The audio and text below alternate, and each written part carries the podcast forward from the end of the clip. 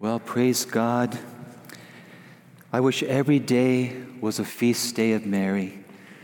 I just love these days.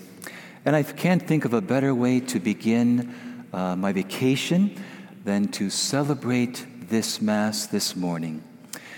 Mary has made it very clear that she wants to be the mother of my priesthood, of all that I do as a priest. And I don't know how she did it, but she found a way for me to be ordained on the feast of the Immaculate Conception, December 8th, a time when you don't often hear about ordinations happening. Those usually happen in the springtime. So, so Mary, you know, has made it very clear that she wants to be the mother of everything. You know how mothers are. They just have to be part of everything, don't they? But I'm always glad that, that she is part of my life.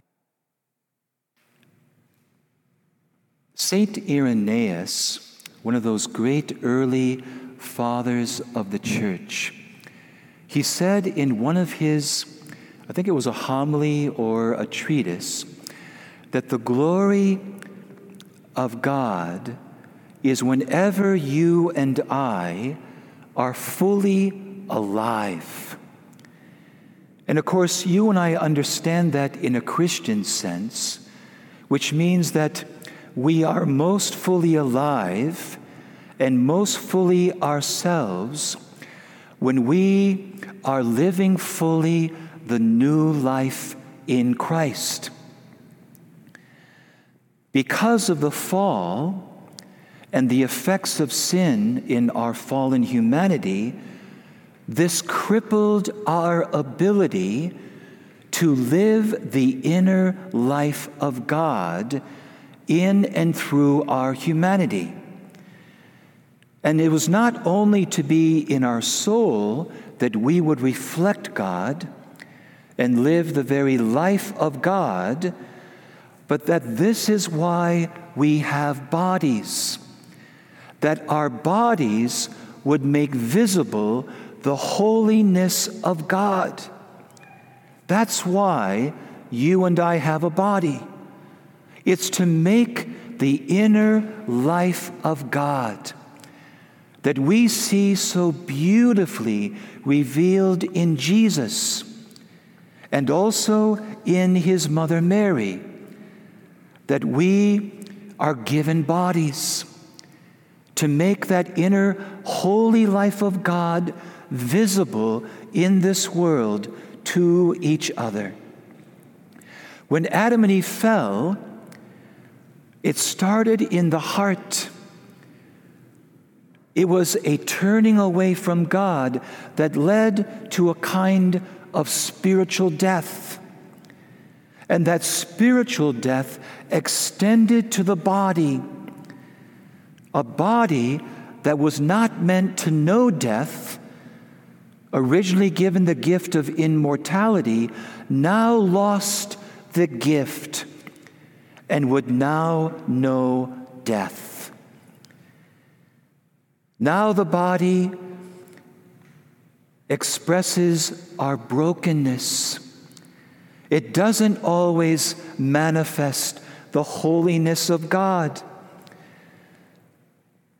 So, in God's wonderful design, He chose a woman, conceived without sin, to be the vessel through whom God would, would accomplish a wonderful exchange. Our church calls this the holy exchange. So, God, who is immortal, takes on our mortal nature. God cannot die as God. But if he becomes human, as he does through Mary, he can now enter into our death. And in entering and dying on the cross, he is the death to our death.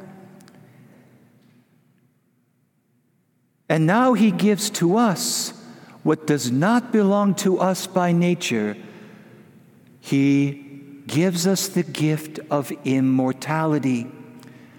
So that not only does He redeem us spiritually by redeeming us from sin and once again allowing us to live the holiness of God, but now even our body can participate in this glory and know the resurrection from the dead.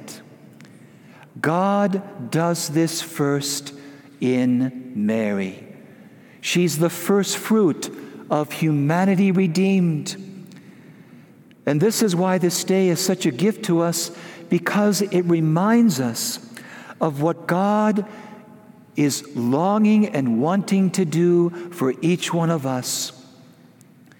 That one day, too, not only our soul, but even our body will participate in the eternal joy of infinite love.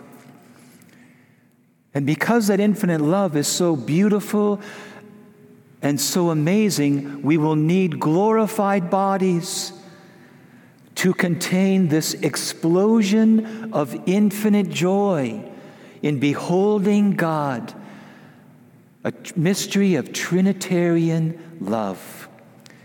This is what we celebrate today. What God did for Mary, and rightly so, because of the role she played with Jesus as the new Eve, God is going to do for us. And this began in our baptism like a seed planted within us that is crying out for this moment of being taken into heaven and raised up from the dead, our bodies to enjoy heavenly glory. So, let us thank God for this gift. And if anyone here today is named Mary, you can have two scoops of ice cream today. We're all going to have ice cream, but you get to have two if your name is Mary today. Amen.